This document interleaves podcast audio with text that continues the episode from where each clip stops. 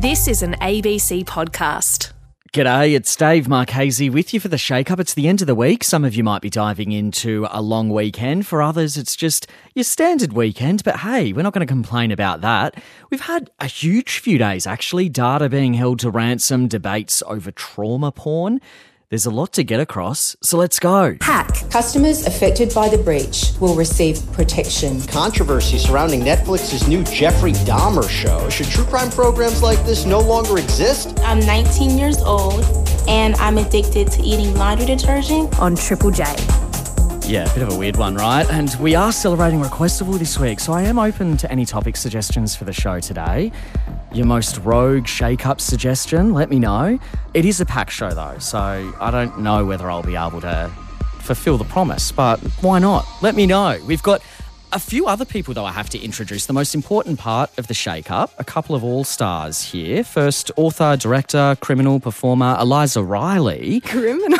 I just chucked that in there. I was like, will she notice? Allegedly. Yeah, alleged criminal. Welcome back to the shake up. Thank you so much for having me back. I'm so excited to shake things up on a Friday. I know. And you're heading into a long weekend, so. we sure are. Pretty stoked about that. Look, not the whole country, but some of the countries heading into a long weekend. If you're not, it's still a Friday, so that's great. Um, newsreader for the Kyle and Jackie O show on Kiss FM. Brooklyn Ross, how are you? Hello, David. I'm great. Oh, you just really perked up then. You were looking pretty somber, and then all of a sudden you're like, Sorry Good about morning, that. David." Sorry, yeah, yeah. You've have been to trained pretend. well by those over there. Yeah, I Let me try know. again. And I'm Eliza.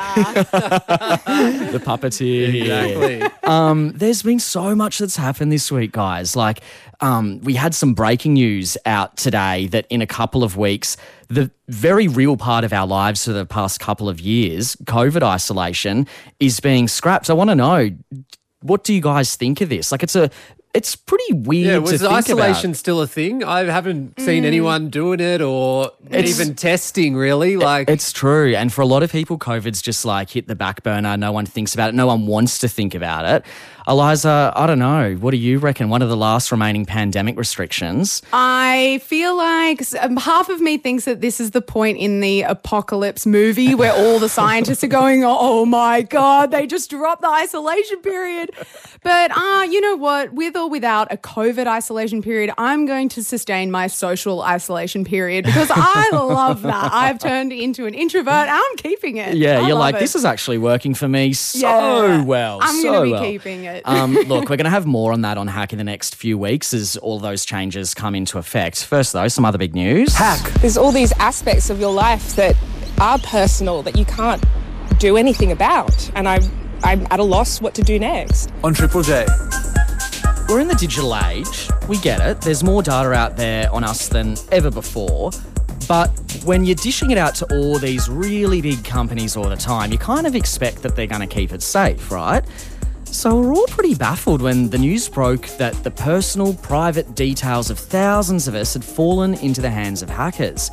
And when we asked Optus, did this really happen? They said, yes. hack. I'm 19 years old and I'm addicted to eating laundry detergent and soap. When I was a kid, I used to drink A1 sauce. Oh, that's not the. That, that's a whole different story. That one. Is that what Optus said? That's not what Seems Optus a bit off said. topic. That's Breaking. not what Optus said. This is what Optus says. A large number of people have had their data stolen, and that looks like identifying information. There's all these aspects of your life that are personal that you can't do anything about. Frankly, it's beyond frustrating that this has occurred. Um, I've had to take time out of my day, my busy day, to come and fix something that should never have happened in the first place. The government's got a role to play in helping citizens do better at protecting their information. I would like to be reimbursed. Customers affected by the breach will receive multi jurisdictional and multi layered protection. It's a wake up call. Pay for proper cybersecurity, hire and train enough staff, don't skim. On Triple J. Yeah, the Optus data breach, not the people eating laundry detergent. We'll get to that one later. Another breaking news story this week. But all sorts of your info flying out there. The AFP, the federal police, they're now involved in this. They're trying to find out who grabbed this data. Optus has spent the week apologising to everyone. It says it was a sophisticated attack, but the government doesn't agree. It's like, no, it wasn't. They just went in there and grabbed the data. It's ripped into Optus for not keeping our data safe. What do you think? Are you involved in this? Have you got one of the emails? How do you feel about your personal details being out there? Does it make you uneasy? Maybe you don't actually care. It's not really phasing you at all. Let me know. 1300 055536. You can message in as well, 0439 757 555. Let's chat to our Shake Up guests, author, entertainer Eliza Reilly and Kiss FM news hound Brooklyn Ross. Eliza, were you surprised at the size of all this? Like when it first came out, we were talking about millions of people who might have been impacted. What were your first thoughts? My first thought was like not surprised at all. Yeah. It is just like this. It was waiting to happen. I feel so bad for the. Is it nearly one third of Australians that are a part of this? Yeah. Uh, I feel so bad for them, and just the the whole country is in a little bit of a, a, a flurry about it. But no, this was a disaster waiting to happen. Everyone was sitting on their laurels. Uh, I mean, not the public, but those who are in charge of making the legislations to protect us. And now I feel really bad for them, because the people involved, because they're told you have to go and protect yourself now. Yeah, post the event. And that was like it's it's no surprise, like you said. And I think anyone who thinks their personal data is actually protected online is fooling themselves. Like it's out there. It uh, just expect it to be out there. And I can't believe we're all sort of left scrambling. Like the government didn't actually have a have a uh, plan of what to do should this happen It's with the passports Titanic and of licenses. the data breaches. Oh, Like, we'll yeah. put on the Titanic, told it would be beautiful, and then be like, "There's not enough life vests," and be like, "Don't worry about it." It's been like, "It's going to happen." Uh, it's not good. I mean, we're already getting so many calls on this one. We've got messages as well. Jade says, I'm supposed to be moving overseas in a month. My details have been listed as those in the data breach. I want to know what the implications are on my visa. They say they're going to replace passports for 300 but a Visa and Passport Express is $4,000. That's Mm. And I want to know, hectic. question: If you've got like a year left on your passport, are you going to get a new like ten year passport? Oh, yes, that would be a bonus. Well, Yeah. mine just expired. so, are you I an don't Optus know. customer? Were you involved in the breach at all? Who I cares? could- I just go for it. maybe, Just I ask. Who knows? Just ask. Who knows? Surely everyone's just diving into this. Brooklyn, what was your audience saying about it? Was it something that people wanted to talk about this week? Oh, definitely. And uh, Jackie O, who I work with, was really concerned. Like she just, I think she's she knows people who've had their identity stolen and knows what an absolute nightmare it is. Pretty much for the rest of your life, like it, it, it is devastating. Uh, so yeah, we've we've discussed it and talked about it, and uh, like I said, like I I think the government likes to just point the finger at Optus and say, "Well, this is all Optus's fault. You guys, you know, you you let the left the window open." But you got to remember, it's the government that has the rules with telcos that they need to collect 100 points of ID and have your license there and your Medicare number if necessary. So I think it needs to be a whole approach of well how are we going to protect ourselves going forward is it necessary to still do that whenever you get a sim card Yeah, get for an id For sure. And people are asking that. Why are we having to give so much information? Yeah. Enough information for people to be able to build a whole different profile and, you know, fake identity. Let's go to some callers. We've got Jared on the line. Hey, Jared, how are you? Good, and you? Yeah, good. What's your thoughts on all this? Well, I've just recently disconnected from Optus, so I've gone with another provider. And I had an Optus email account, so everything was linked through my email account with Optus and the phone number that was provided by Optus. Right. And then once I left them, they closed my email account and obviously closed the phone number. I got a new number with the other provider. And I have absolutely no way of being told whether I've been affected, like whether oh. my, my data has been taken.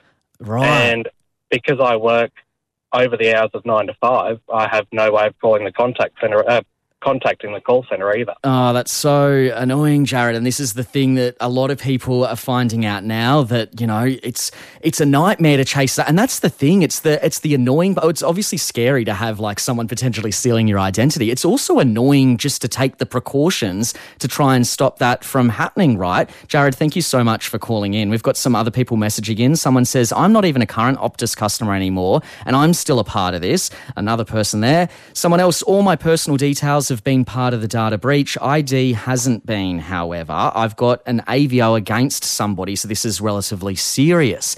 Another person says, I received an email saying my data was stolen from the hack. To be honest, what's done is done. That's another thing that I've noticed as well. And when we put it out to listeners, and when I've been speaking with friends, I'm wondering if you think that there's any kind of generation thing here, if younger people are maybe less concerned because there are already all these warnings all the time about TikTok and, you know, data harvesting, and people still use these apps and live their lives and just get used to it. Whereas, you know, some older people, are lies or I'm not sure, like you say hello to them, they're like, I've been hacked, I've been hacked, I've been hacked, you know? Well, I mean, I guess, well, I- didn't necessarily know that that was sort of the generational gap. I would have liked to thought that the younger generations are so Maybe much more not. educated. Maybe it's not. And they totally know that it is a human right to be able to keep your privacy. But yeah, the old school, like you keep your uh, windows drawn and your curtains closed at night. So why aren't you doing that for your personal data? Is kind of that sort of generational gap. But I mean, it's hard when you feel like that you have already been exploited so much just through being a digital native and that you have a fundamental distrust of the people that are supposed to protect you. Yeah, and I mean, uh, like the, a lot of that's coming to the front now, and people are saying, "What? Where are the penalties for all of this as well?" Like when we see other countries being really strong on this stuff, um, what's happening to companies here in Australia? Let's go to another caller. Peter's on the line. Hey, Pete, what's your thoughts on this? Yeah, I think um, there's definitely a role for government to play in this to um, give us electronic digital signatures and identification that's totally secure so we can use it across all sorts of areas like the northern European countries are doing. Um, if we can do that, we can, you know, get our pharmacy um, as subscriptions through, you know, electronically. We can get doctor's appointments. We can, Yeah. you know, have that one identification that protects us across all circumstances. I mean, this Optus breach is just one of very many that we're all going to have to deal with in our lives moving forward. Yeah, and I mean, I guess that's the thing. There's so much research going into better ways of protecting ourselves in the future. There's all sorts of technologies that are being invented and researched every day. And do you think like there's a lot of focus on how do we stop the information being leaked or being hacked into?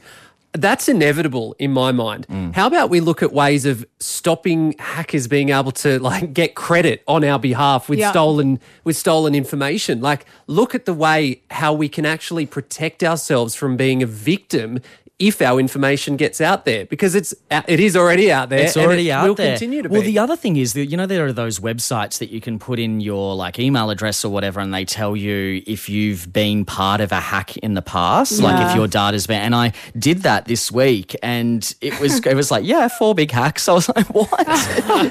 Where's my information being drifting Have you slept? around? Have you slept since? What's going on? But that's it. And people are feeling very different about this. We've got people out there who are ordering, you know, new ID documents, who are changing their rego plates, all sorts of stuff. And then there are others who deal with this very differently. They're like, oh, well, look, we'll, we'll just keep an eye on the bank account and see if there are any mysterious things happening.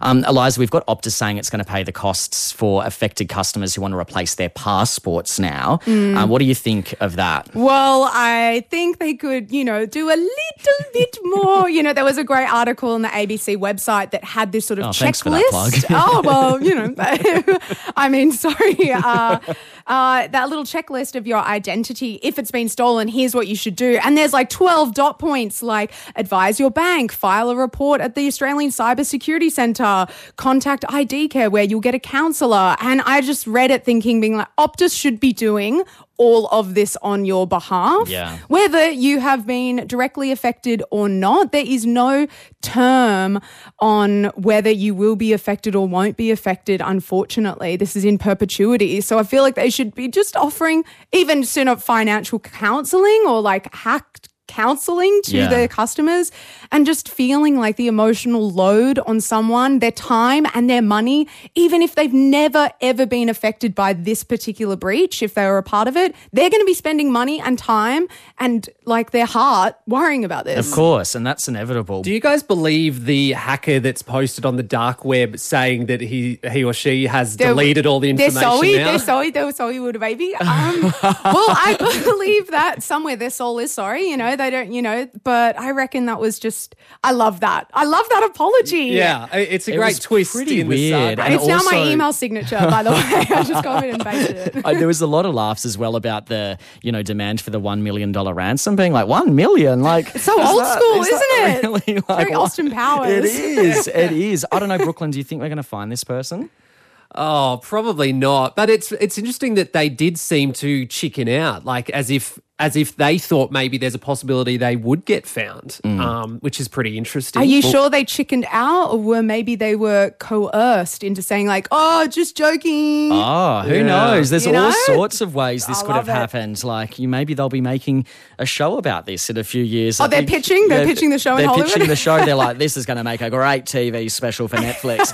but um, no, I don't. We spoke to an expert who um, said that he, uh, you know, was in communication with the person who alleges to have done this, and hmm. they said that it was a very simple process, and you know, it wasn't hard at all if you knew what you were doing. So look, there are a lot of questions to answer. We've got more messages in. Someone says, um, "I'm one of the ones impacted, and am currently trying to figure out what specific information was released, but can't seem to get a direct answer." Another person, all of the data should have been encrypted. It's poor security from Optus. And somebody else says, if anyone actually believes your details are secure online, you're already kidding yourself. Hack. Controversy surrounding Netflix's new Jeffrey Dahmer show. Should true crime programs like this no longer exist? I had uh, these obsessive uh, desires and, and uh, thoughts wanting to control them. This is a pretty uh, horrendous series of uh, offences. I was saving body parts such as uh, skulls and uh, skeletons. the victims' families have to relive this and really in a long, intense form. On Triple J. Yeah, there's one show everyone's talking about. The Jeffrey Dahmer series on Netflix is making a lot of headlines, and heaps of them aren't good. It's been accused of romanticizing serial killers, profiting off trauma, and it sparked this debate about our obsession with true crime. Why are we so into it? Well, there have been six movies and TV adapt- uh, adaptations about Jeffrey Dahmer and his horrific crimes. And there's this question are we really giving a voice to victims like the makers claim? Or are we profiting off trauma? That's the big question, right? And we spoke about this on Hack yesterday, and there was a really big response. So I want to know have you watched this show? Were you surprised by how graphic, realistic it was? Did it make you feel uncomfortable?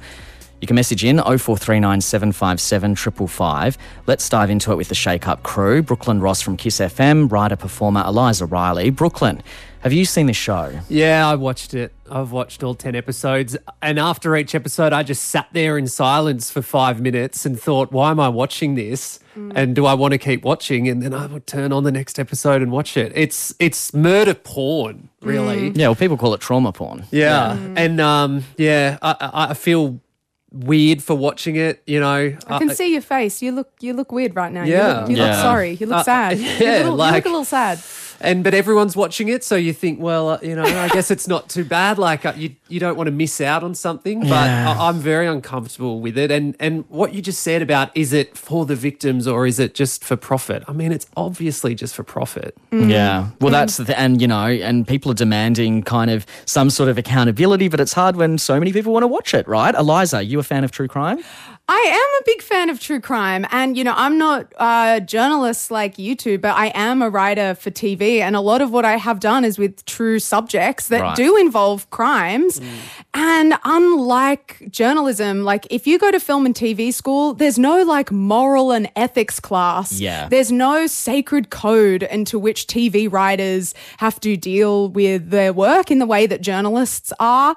And so I, I do feel like there is an, an intense pressure but an intense profit to be made by TV writers by telling a story no matter the costs. And we uh, it's really like in TV and film, it is really kind of up to the individual creator or writer to make that choice about where their moral code is and I just feel like everything would be so much easier if uh, TV writers like myself had a moral code to write by. Interesting. Yeah. Well, I mean, and that's something that maybe we need to look into. Who knows? We've got a lot of people talking about the families of the victims of Jeffrey Dahmer who've been speaking out saying they didn't know that this show was being made, a lot of them, even though some of them were being portrayed in vivid detail in the show. What do you think of that, Brooklyn? Yeah, like I said, I, I I feel for them because just out of nowhere, if this popped up and became such a viral hit, you know, it's in on all the news websites, everyone's talking about it again. I mean, it's going to bring up all that trauma. Like you, Yeah. you you're trying to just move on with your life, um, and and and losing a loved one is always going to be with you. And this is really the last thing you would ever want or need. This is, uh, Is it- what's the difference like with this kind of thing and a documentary, for instance? Is it because the drama element of it? Because this is what the expert we spoke to on Hack this week said. They recreate it in such incredible detail now, like down to the clothes and this and the hairstyles and everything, and and courtroom scenes, which they have you know, very um, uh, accurate depictions of. They have it all filmed so they can do that. But then the other parts of the show, which no one could ever know, private conversations, other things are dramatized. And for the viewer, we don't know what's what, what is dramatized, what's not. And that does make it really tricky, right, Eliza? Well, yeah, it would it would totally distort your own reality, I think, as a victim, but also just claiming that story as your own. uh, You know, a part of surviving as a victim is about reclaiming that as your own. And if someone just rips it out from under you and retells the story for profit or for subscription, uh, I think that would be a really weird and awful thing. But my hope and my the, what I love about this story is audiences are getting so much more educated. It happened with the Pam and Tommy, Pamela Anderson and Tommy Yeah. Lee, where every the story was about well was Pamela actually consulted about this? Yeah. and she wasn't. And that became the important point about that. So if this is an example of how audiences are sort of waking up to how television is made and its impacts on real lives i think it that's a really good thing that everyone's questioning this. And one thing I will say for this this series is that it did focus a lot on the failings of police throughout the process with Jeffrey Dahmer. And uh, you know, like, did you say David six six series Yeah, have been made six. of this? I mean, maybe that's he's like our ned kelly Yeah, essentially Maybe the story's already been told, but I, I, I thought it was good that they shone a light um, just on on police at that time, and that's that's a message that's good to get out there. You know that we can't let that sort of thing happen again. We've got messages coming through. Somebody says, Of course, it's for profit. Otherwise, why would they make it? Another person, David, says, I loved the Dahmer show. It's interesting to know motivations and what circumstances can create these people. Another person says, I definitely think there's a bit of a blurred moral line with the Dahmer series. Really do hope profits have been donated to the families and victims. That's another point that a lot of people have been making. And Simon says, Why promote the murderer and make them famous?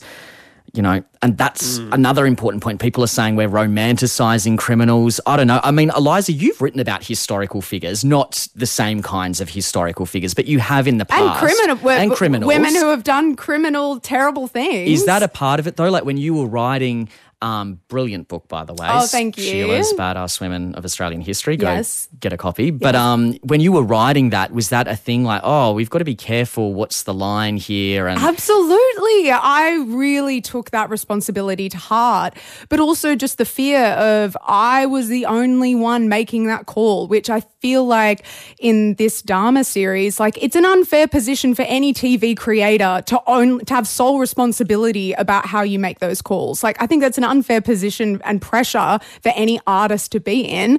Unlike journalism, where you have so many different stop stop downs to go through and so many people guiding you uh how i i just really just tried to stick to the facts as much as i could and really tried to make sure that my subjects who were criminals that there was gray area. I wasn't calling them a good person or a bad person but really just trying to say i don't have the answer. I'm just giving you their story. So what do you think? But it feels like that this show wasn't like what do you think? It was like let's tell you how these victims felt. And the victims were like what you could have called us Yeah, I mean, uh, it's like it's it's baffling some of it when you're thinking about um, contacting victims. It just feels like, I mean, but then again, as a journalist, it feels like that's the first thing that you would be doing, right? It isn't just the um, a problem overseas though; it's an issue here. Like um, earlier this year, the parents of Daniel Morcombe they came out and Yeah. called a film released about that case disrespectful, a selfish Mm. cash grab. There's also a new show about the Bali bombings. It's been 20 years since that horrible attack that killed more than 200 And they've people. already done a series about about Melissa Caddick's disappearance, Mm. the fraudster in Sydney whose foot washed up on a beach, and Mm. and uh, we don't even have the answers to that. We don't know what happened. Yeah, and they've already made the investigations underway. made It's the crazy. mini-series. All right, time, uh, uh, all right, guys, time to move on. Pineapple on pizza. Like what? Why? On Triple J. Exactly. Why? When you're growing up, you're often in a little bubble, right? You hang out with your little bubble mates, also known as your family, and you do little bubble things. But sometimes, and it's not until a lot later, often too late, that you realise, hold on, I don't think it is normal that everyone in the household uses the same bath towel. And yes, if you're a long time Triple J listener, you'll know that actually happened to one of our former presenters. They all use the same bath towel for years. Or maybe it is weird that we put barbecue sauce in mashed potato. Oh, there's so much, a lot of weird habits out there. And I want to know do you have weird habits? Is there stuff that you did growing up that you thought was completely normal, didn't realize until you moved in with friends, other people, went to uni? Hold on. It's not right. Let me know. 0439 757 555. And This all started when a member of the hack team this morning in our meeting said, Yeah, when I was young, we just put sour cream on everything. It was always on the table, like spaghetti bolognese, anything. And then I That used to ask, good. I used to, it too bad. I used to ask for it all the time. And then people said, No, we do not do that. We do not wash our undies in the shower. We do not put mayonnaise on peanut butter and toast. Let's ask our shake up guests. And lucky I got a bunch of freaks in front of me right now. Author, entertainer Eliza Reilly and Brooklyn Ross from Kiss FM. Eliza, grow up with any weird habits? No, I'm completely normal. Uh, moving right along. No, I grew up in a country town uh, where there wasn't mu- there wasn't internet and there wasn't TV aerial s- reception. So I thought this is what I was led to believe. What? Yes. Turns out, turns out my mum, when we moved there, uh, went up onto the roof and broke the antenna. This is so and then, and then over the over the course of the 90s and the early noughties was like no we just don't have tv here and so i thought for the longest time that the simpsons was in black and white No. yes Oh. yes tell me who to call and i'll make the call like i don't know azio who do i call That's Yeah. crazy. yes Brooklyn, thoughts on hearing that? Uh, that's crazy. I had TV, but speaking of mashed Oh, potato, big show off over here with the TV. Big shot in with colour as well. yeah, what the hell? Speaking of mashed potato, my mum used to make just a little snack a lot of the time. snack from and it was mashed potato in like Devon. The Devon was rolled up in like a like a tube, ah. and then a toothpick would be put through it. And you I would- feel like that this is probably something that was a thing like a So hundred years ago. ago. Yeah. Yeah. And I remember once with a group of friends. Did you have a name for it? No, there was no name. How don't can you name something so perfect And I remember one time, maybe at uni, like making Uni? it. You made it at uni People were just like, "What the hell is You've this?" got pizza, you've got all sorts two minute noodles. You're at uni, there's all sorts of stuff. You're like, where's the Devon and the mashed potato? um, someone says two minute noodles smothered in butter. Another person says sultanas on sandwiches. Okay. Um, we used to have orange juice on our cereal. What the hell? Well, you have it in muesli, so Do you? Yeah. Some people have orange juice in them. Wait, Well, wait. Is this, this is another? Is, it one. happening don't, now? Don't. Wait, is it happening now? Turning the mic off, turning the mic off. Um, no, there's so many messages here. I thought it was weird when I was growing up, but now I have banana on pizza. Um, that was Aiden in Newey. Another person says we would put our keys in the fridge with our lunch so we wouldn't forget. Good idea. Okay, peanut butter on potato cakes. There's a lot of stuff involving peanut butter. Everyone's got something to say about putting peanut butter on stuff. I, I, I don't Did know anyone why. eat eat it with a spoon out of the jar? Oh, that's not weird. Okay, surely. right, Like, and that's the thing. I mean, if we had more time, we'd dive into what's the what's the line butter. here. We're doing a deep dive and an invest, hack investigates peanut butter, guys.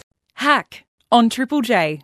And that's all we've got time for on the Shake Up for this week. And for Hack, a big thanks to our hardworking team, executive producer Claire Bloomer, senior producer Serge Neekers, and extra production by AJ Williams and the rest of the Hack team. I'll be back on Tuesday after the long weekend. I'll catch you then. Another big week to come. Hooroo.